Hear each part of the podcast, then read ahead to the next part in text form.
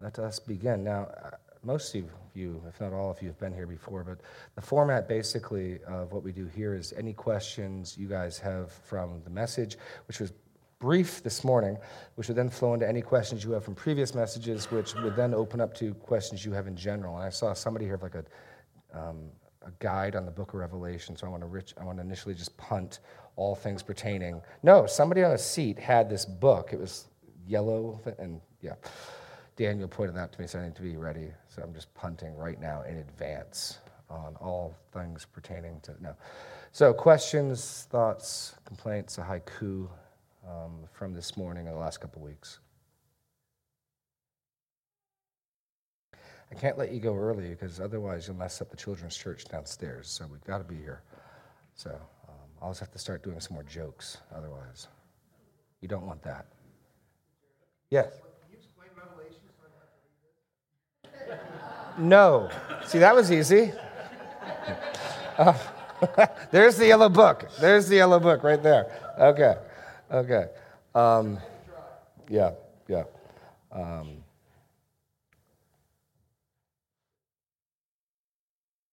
Linda. Yeah, well, yeah, we need someone to go. Oh, Bryce is on it. On it, Bryce. Thank you.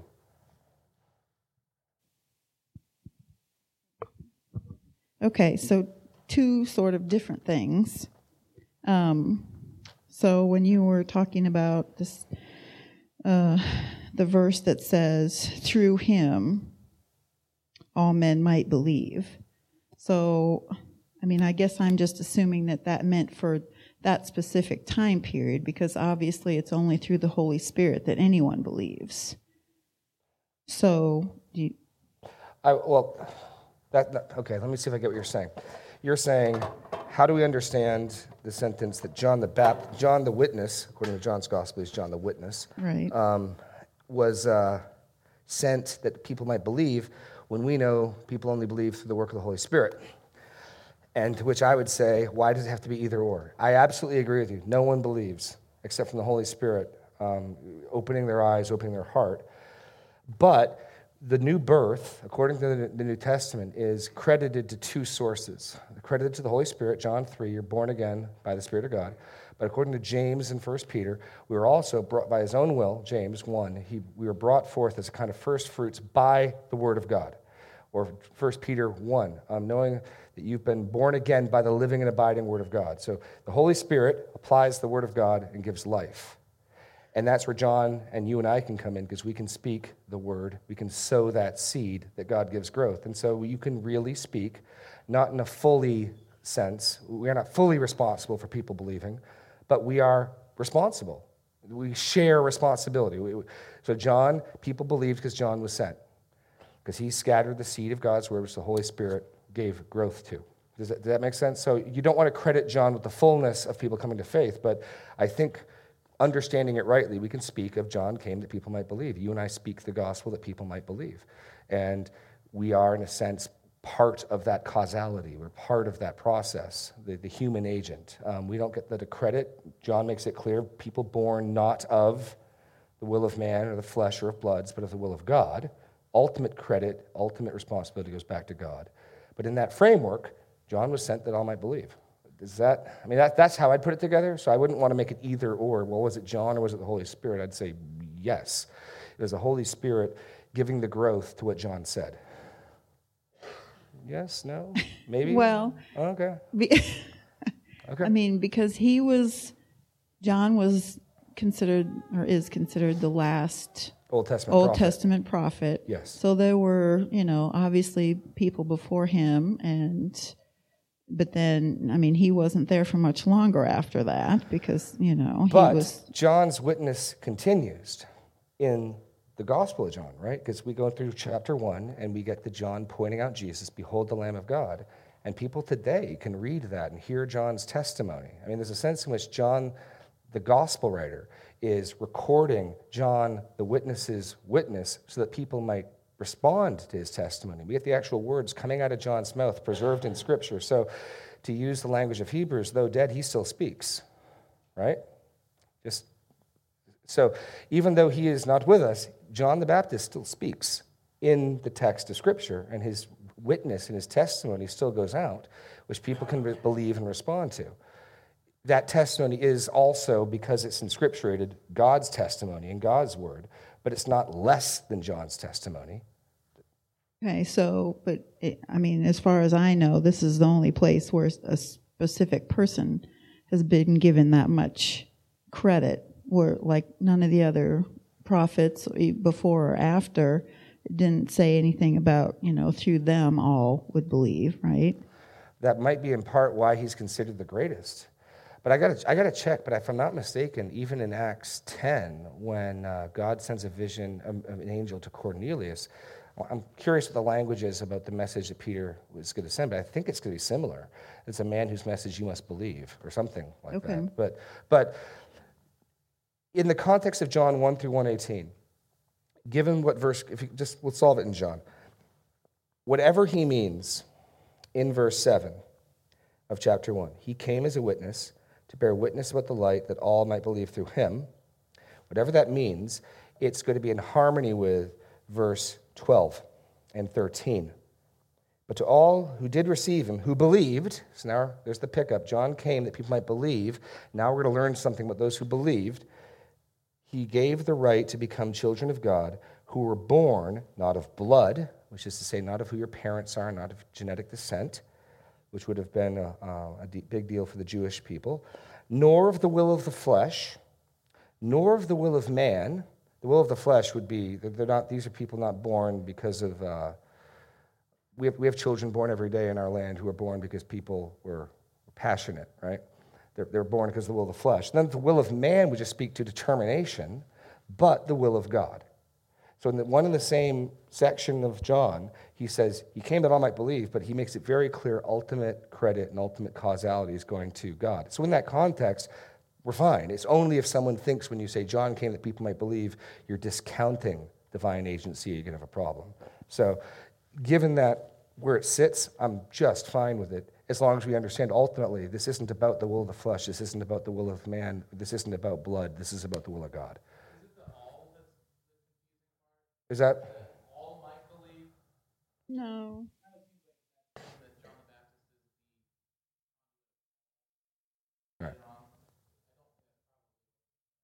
Well, I think the all, in, and you're getting up a whole another issue, um, but why not? Okay. Um, all is always part of a group, right? So if you say the choir, was everyone here?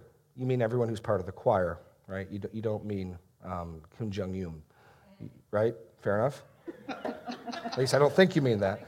Um, and, and so I think in John's gospel, all and everyone means without distinction, not just Jewish people. John came as a witness, not just for the Jewish people, but everyone. Because clearly, John doesn't speak to everybody. There are people in China, there are people in North America who didn't hear John the Baptist. But John came indiscriminately so that everyone, not just the Jewish people, but everyone could believe. Um, I, I, I, would guess that's the sense in which all is used anyway. Certainly, people who had de- died long before him are not included in that all. You know, J- John didn't come so that Ahab would believe. It's not going to make that doesn't make sense. So you've always got to qualify all. You know, people all means all. Well, it means all of the group that you're talking about. What is that group? Always. So, okay. Did that spin off a can of worms or no? Oh. We're okay. Oh. Oh, Sorry. Linda, you had a second okay, question. so though. I had a second, second one, question. totally different from that. Fair enough. And with a nod to Lois in our Thursday night Bible study. So you said um, something about creating, which is, you know, a common phrase that most people use nowadays with, without really thinking about it. But, I mean, really, God is the only creator. So we may assemble things that are already here even artists and you know i mean there's a block of marble that they might carve a statue out of right. but they're not really you know creating something because they're using something that was already created so we don't create anything we assemble or form or put together right you see where i'm going oh i see where you're going I, I think you're I think you might be being a little pedantic. A little too picky. Me, no, no. Here's here's the thing. It, like I said at the beginning of the message, everything matters with what you mean. You're saying in an ultimate sense, ultimately, we don't create anything. To which I'll say, fair enough.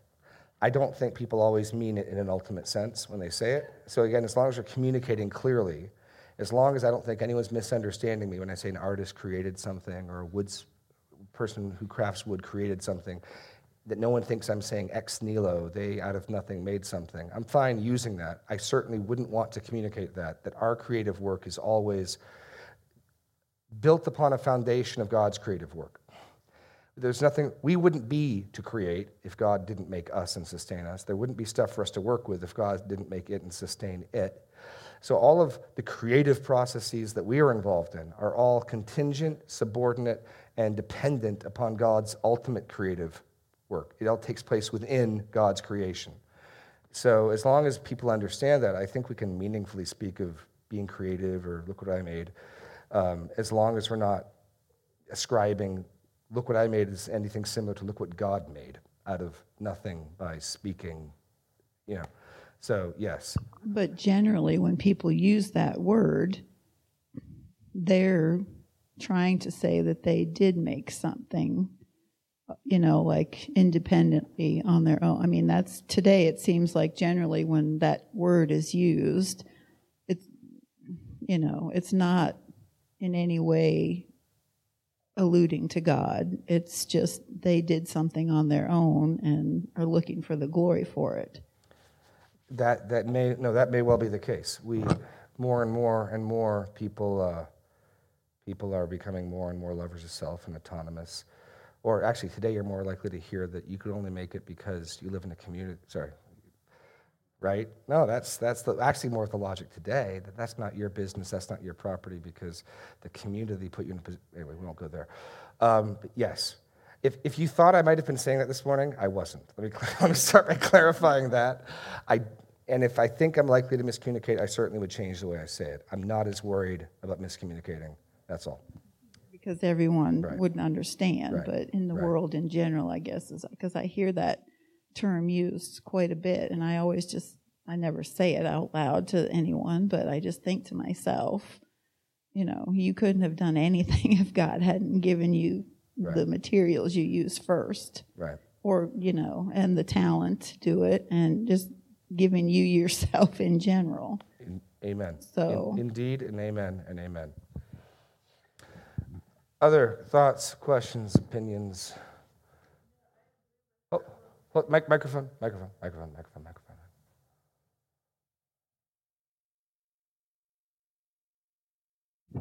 Yeah, I, I agree. Like I, I hear some women even on Facebook sometimes they would say like, uh, "What's your superpower?" My superpower is making babies or something like that. So they say they're they, they're the ones who make the babies, not God. Like they're saying, "I make babies. I'm the superhero." Right. You know what I'm saying? Right. right. No, and this, this goes no, this goes all the way back to the tower, yeah. right? Look, look, we're gonna make a name for ourselves. Mm-hmm. Look what we have done. Whether it's making a tower, making a baby, making a business, making a painting. Look at me. Yeah, that's Yeah, I just think yeah. they're lost, but that's why we still need to love them because we were yeah. lost as well. And they're just lost and they need love. Amen. Yeah. Amen. Amen and amen and amen. Anything else? I got one or two threads I can follow if you guys don't. So I'll give you guys first swing and then I'll pick back up. Yes, Bryce. I got one, Jeremy. So piggybacking off of what uh,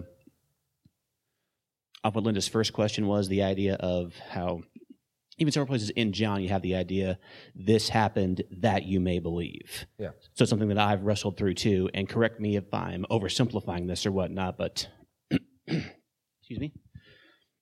The conclusion I came to is the idea that just because the the um, the ends are set by the Holy Spirit doesn't uh, doesn't uh, nullify the means. The idea that is that means aren't irrelevant is because the Holy Spirit has the control over right. what those means uh, result in. Right. No, no, is that oversimplified or? Yeah, no, no, no. You're, you're. I think you're spot on. I mean, and again, it gets back to speaking clearly and communicating. And like in anything, it's just about communicating. And, and where we have common assumptions and where we have common understandings, we can speak more freely. And where you're speaking with people you don't have common assumptions and common understandings with, you need to be more clear. Um, so yeah, like like take like I think it was Plato. Talked about different causalities. He used the example of a sculptor, and so you have the efficient means, you have the uh, instrumental means, you have the uh, so like there's the stone is the material means. There's no statue without the stone. The stone is the cause, in one sense, of the statue. But then there's the sculptor and his mind and his plan. But there's no statue without the chisel. And so the chisel is the means. Uh, and so you can speak of um, this, this statue was made by and ascribe agency to a number of different things. It was made by a chisel. It was made by a sculptor. It was made by a God who spoke into being. It was, you know what I mean? And, um, and all of those, if you're being clear and precise, are meaningful and accurate things to say. And when we ascribe ultimate agency, it goes to God and God alone. And we don't want to be in any way uh, unclear on that. But, but yeah, you can speak I can say, look at this thing my child made. And I think between you and me, you're not going to misunderstand me. And I'm just showing you a Lego thing. Well, clearly, there's a good example. Without the Lego company making and molding the bricks, he's not making anything. And you just take that a step further back. Without the living God to speak, so that there's stuff for the Lego company to make bricks out of, there's not going to be Lego bricks, right? But if you grant all that, there was a five year old kid who made a little tower car thing, you know? And we can speak meaningfully of that within that context. Um, yeah. Okay. Yes, Candy. Nope, microphone, microphone, microphone. Microphone. I, when I read this verse before, I've never ever attributed anything actually to John because I, I don't know. I looked at verse 7 and said, He came as a witness to bear witness about the light, not about himself any more than you speaking on Sunday or anybody else speaking about the light the light is the subject here. I think not John, not he brought it. God's Spirit enabled anybody that listens, just like on a Sunday morning or anywhere else. Nobody does anything without the power of God.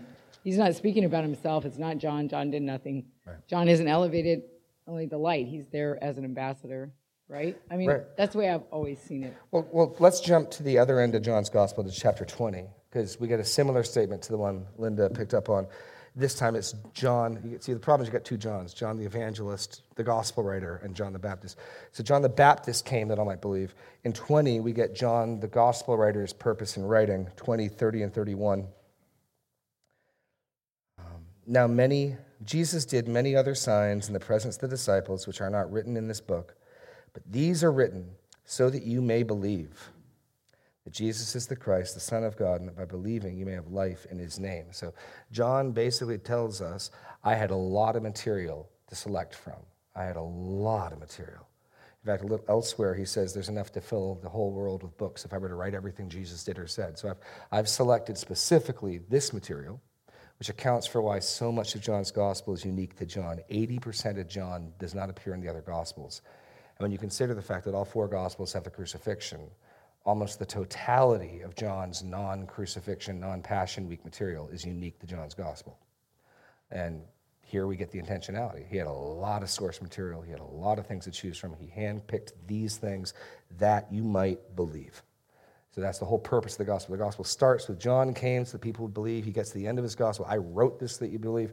And so you start to get the point of when an author gives you their thesis statement, it helps you interpret the rest of the book.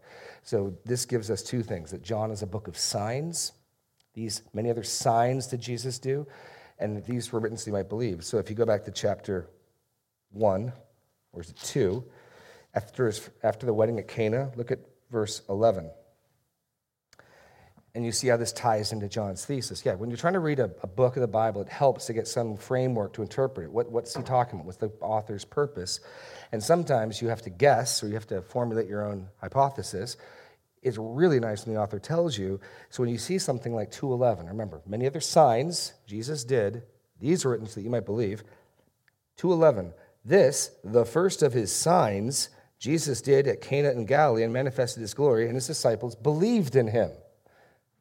That's a pretty significant marker in the book because we've got that conjoining now of a sign and belief. Jesus did many other signs, but these were written so that you might believe. Here's his first sign, and the disciples believed. And so, the, the, as you study John's gospel, that becomes a big marker that now we're beginning to move forward. We're starting the signs. and the sign material. And he, he gives us the second sign, and then he stops numbering them after the second one, and we're expected to sort of keep the count going. And you generally get to about seven signs prior to the resurrection. But uh, yeah, okay, that's a tangent, I'm sorry. Speaking of John's gospel, I want to I want to hit something that I said in the message that I want to try to clarify. Um, if you go back to John one, what the point I was trying to emphasize at the end there was that John's gospel is the gospel of faith. He says it clearly in verse 12 um, to all who did receive him, who believed in his name. He gave the right to become children of God.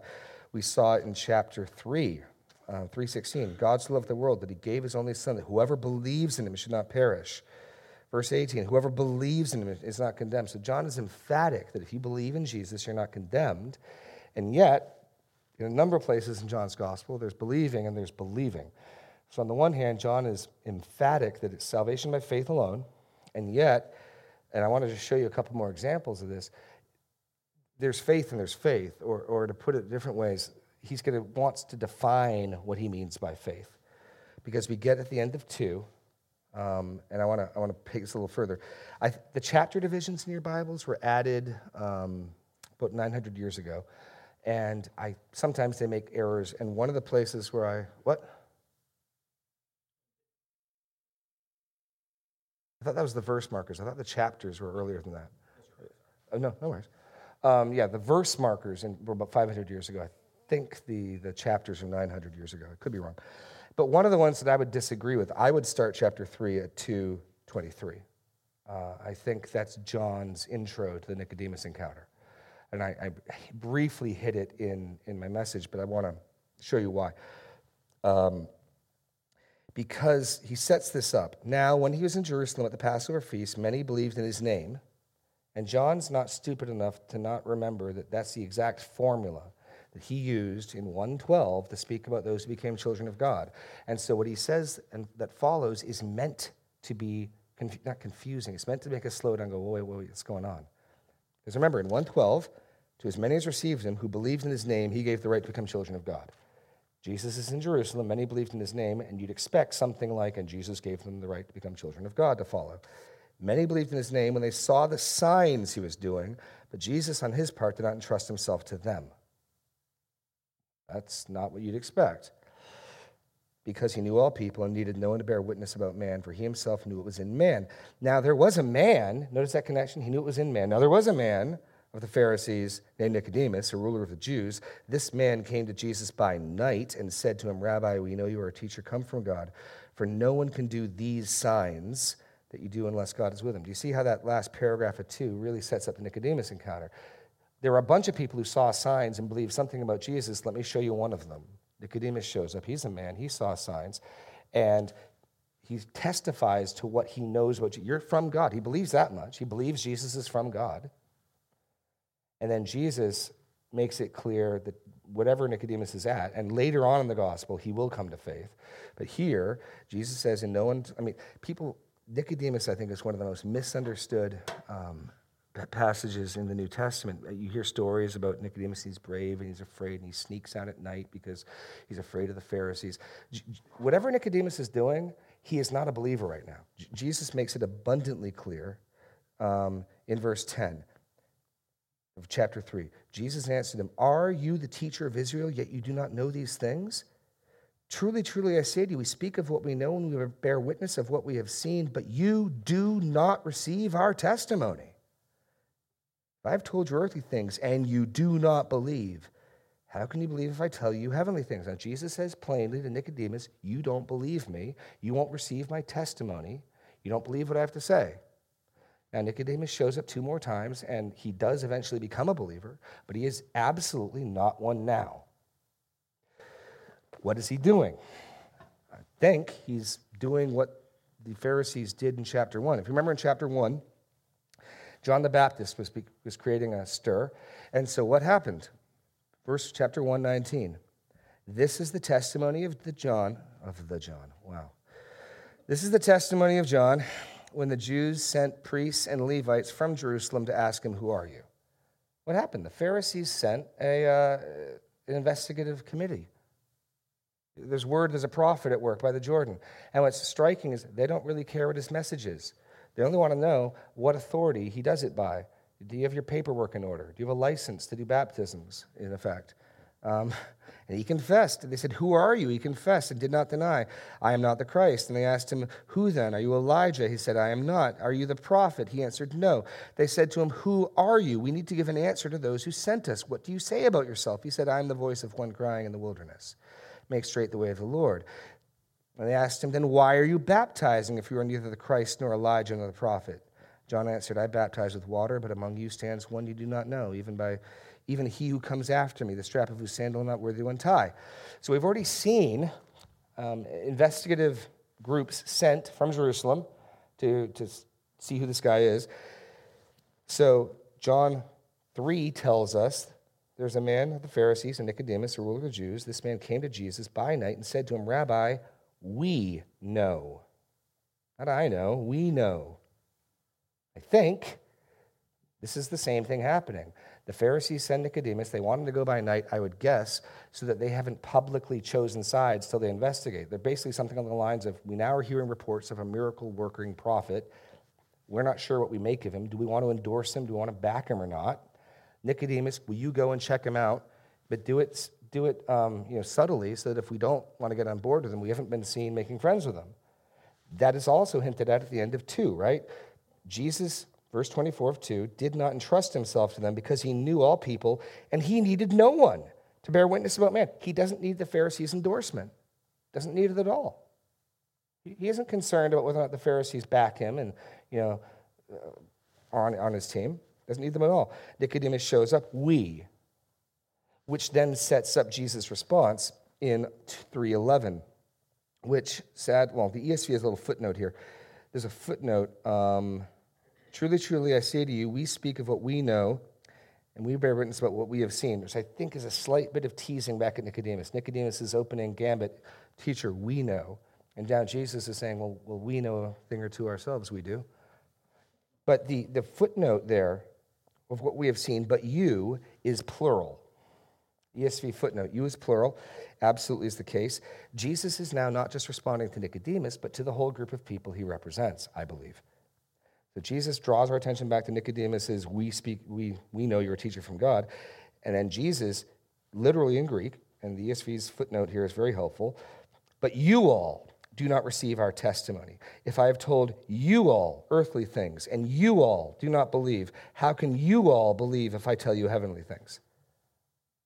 That's, I think, the framework to understand the Nicodemus encounter. Nicodemus is sent by the Jews to size up Jesus, which I think also helps explain why Jesus gives him the Heisman. I mean, have you ever read John 3 and thought, man, that's kind of abrupt, Jesus? Doesn't sound bad. Nicodemus, t- rabbi, teacher, we know you're from God, for no one does the signs that you do unless God is with him. Truly, truly, I say to you, unless you're born again, you cannot see the kingdom of God. That sounds kind of that's kind of abrupt, right? But if Nicodemus is coming, in effect, giving Jesus his messianic interview for the job title, expecting a certain amount of, you know, um, I'm coming to size you up. I'm coming to measure you. The Pharisees, we're here to investigate you. Then Jesus is basically saying, I reject your right to size me up. What makes you think you'd see truth, know truth if you saw it? What makes you think you're in a position to rightly see anything? You can't see the kingdom unless you're born again. You're dead. You're not going to be able to size me up accurately. That's, that's my understanding of what's going on with the Nicodemus encounter. But whatever's going on, he's not a believer. And Jesus seems to be speaking to him as though he represents a group of people when he switches to the plural there in verse 11. So, anyway, sorry, you got me off a long tangent on Nicodemus, but it's, it's, it's, uh, it's important because John is showing us that just because someone thinks Jesus is a prophet and just because someone has nice things to say about Jesus does not make them a child of God. That what we're calling for in faith is a bit more robust than a simple tipping of the hat to this good teacher from God. Go to, go to John 8.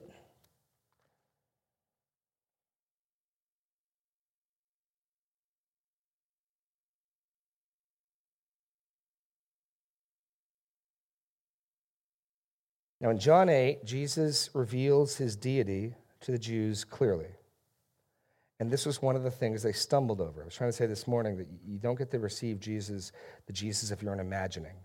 Um, you know, sometimes people say things like, well, the God, my God, wouldn't, you know, send anyone to hell. My God wouldn't, whatever. Well, your God can't because your God doesn't exist. What matters is the God who is, not the God you like to think is. Uh, and that sounds kind of rough, but Jesus is insistent. So, okay, let me, let me just show you. 24.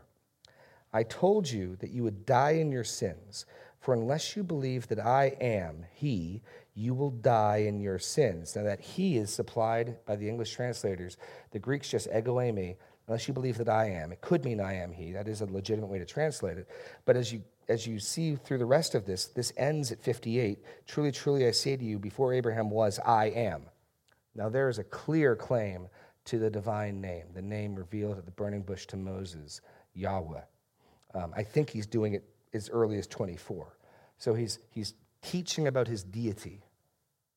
And they look at the response. So they said to him, Who are you? And Jesus said to them, This is back in 25. Just what I've been telling you from the beginning. I have much to say and much to judge, and he who sent me is true, and I declare the word that I've heard from him. They did not understand that he was speaking about the Father. So Jesus said to them, When you have lifted up the Son of Man, then you will know that I am he, or I am, and I do nothing of my own authority, but speak just as the Father taught me. And he who sent me is with me. He has not left me alone, for I always do the things that please him. As he was saying these things, many believed in him. Okay? Good. They believe in him. Let's see where this goes. So Jesus said to the Jews who had believed in him, If you abide in my word, you are truly my disciples, and you'll know the truth, and the truth will set you free. These people who believe in Jesus are not yet free. They answered him, the they being the Jews who had believed in him, We are offspring of Abraham and have never been enslaved to anyone, you know, except for the Egyptians and the Assyrians and the Babylonians and the Philistines and the Canaan. Well, except for them, we've never been enslaved to anybody. I think they understand he's talking about sin, or they're just really brash. Truly, truly, I say to you, whoever um, practices sin is a slave to sin. Remember, I said in my message, what people rejected was they loved the darkness, they loved their sin. And so when Jesus starts pressing up on sin, that's, anyway. So these are the Jews who believed in him. He said to the Jews who had believed in him, 34 Truly, truly, I say to you, everyone who practices sin is a slave of sin. The slave does not remain in the house forever, the son remains forever. So if the son sets you free, you will be free indeed. I know that you are offspring of Abraham, yet you seek to kill me because my word finds no place in you, he said to the Jews who had believed in him. Now, John is not stupid. He's doing this intentionally. He's making it, whoa, I thought if you believed in Jesus, yes, if you have faith in Jesus, you're saved. Yet it's a little more complicated than a simple slogan you can put on a bumper sticker. That's, that's what John's doing. Either that or he's stupid. He's contradicting himself. I don't think he's doing that. So we're supposed to go, well, wait a second. I thought you said to everyone who believes this, then these people, and, and, keep reading. It becomes clear these guys are not on his team. Um, verse 37 I know that you are offspring of Abraham, yet you seek to kill me because my word finds no place in you. I speak of what I have seen with my father. You do what you have heard from your father. You're not children of God, you're children of the devil. They answered him, Abraham is our father. Jesus said to them, If you were Abraham's offspring, you would be doing the works Abraham did. But now you seek to kill me, a man who has told you the truth that I heard from God. This is not what Abraham did. Now he's using father, not we think of parenting primarily in like the genetic CSI sense, and you know, you go on Maury Povich and he does the test and he reveals. That's not the Jewish sense. This fundamentally here is it's a, it's a functional sonship. So like father, like son. And so you're Abraham's children if you're doing the works Abraham did. And you're the devil's children if you're doing the works the devil did. And that's, that's, the, that's the, uh, the, the, functional um, sonship he's talking about here. And so, uh, uh, verse 41 You were doing the works your father did. They said to him, We are not born of sexual morality. We have one father, even God. And Jesus said to them, If God were your father, you would love me. Why? Because the Father loves him. For I came from God, and I'm not, and I am not, I came from God, and I am here. I came not of my own accord, but he sent me. Why do you not understand what I say?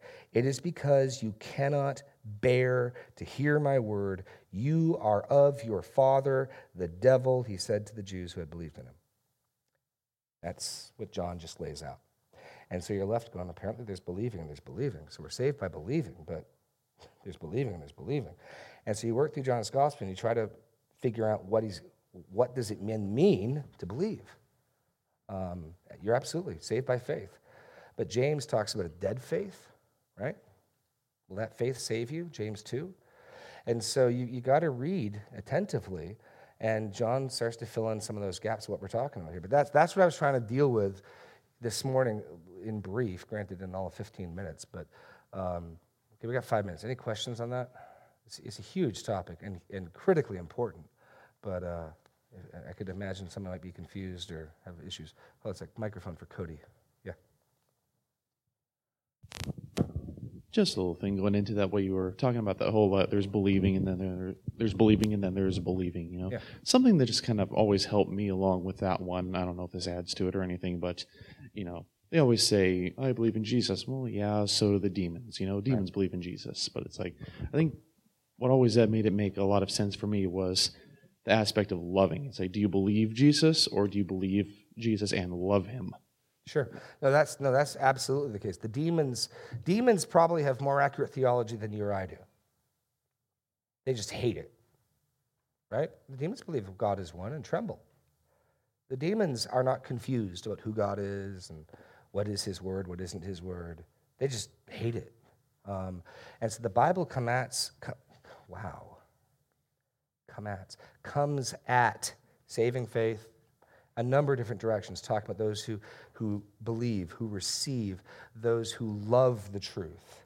Um, th- those are all different ways of speaking about saving faith. And so it involves the affections. It's not purely a mental assent issue. Do you think this fact is true? There's an entrusting of yourself to Christ. These are all different ways of speaking about that, um, that, that the New Testament wants to unpack. And so, on the one hand, we want to make the gospel simple but we can so simplify it that it becomes a slogan, it becomes a bumper sticker, and then talk, getting back to where we started, misunderstanding and the potential for misunderstanding is, is rife because we live no, no other time in human history has there been a people more at peace with contradictory ideas. That's one of the fruit that postmodernity has, has brought in relativism is this notion that truth is relative. And so you can believe contradictory things, and that's just fine. In fact, it might make you a bit more sophisticated. And so there used to be a much clearer connection between if this is true, then this is how we have to live in response to this being true. You can't assume that anymore. And so we're saved by faith, but if you look at the end of verse 3, uh, I mean, chapter 3, if you look at the end of John 3, it's assuming that believing is so closely associated with obeying that we get whoever believes in the Son has eternal life, whoever does not obey the Son shall not see life. You want to go, wait a second, what about those who believe but didn't obey? And John's assuming that category doesn't exist. Right? Um, so he's assuming that faith leads to action, just as James does, just as Jesus does. Why do you call me Lord, Lord, not do what I say? And yet today, more than any other time in human history, we've got a people that don't think belief leads to action. And so, are we saved by faith alone? Absolutely. Praise the Lord. Hallelujah. But what we mean by that and what the unbeliever on the street means by that can be radically different. And John's gospel goes at lengths multiple times to show us there's believing and there's believing. So that's the important thing for us is to get beyond the slogan, to talk about what it means to believe, what it means to follow, what it means to believe something's true. I mean, I'll give you an example. If you believed there was an explosive in this room about to go off in a minute, it would affect the way you acted. You'd all be running for the door, right? That's the type of connection. If you believed that the food put in front of you at lunchtime was poisonous, unless you had a death wish, you wouldn't eat it. It would affect what you do. That's, that's sort of the New Testament assumption that if you believe Jesus is God, it's going to affect what you do. Anyway, our time is up. Um, God bless. Have a great um, Christmas. If I don't see you till then, and hopefully you guys will come back tonight at 5:40 for the youth program. God bless.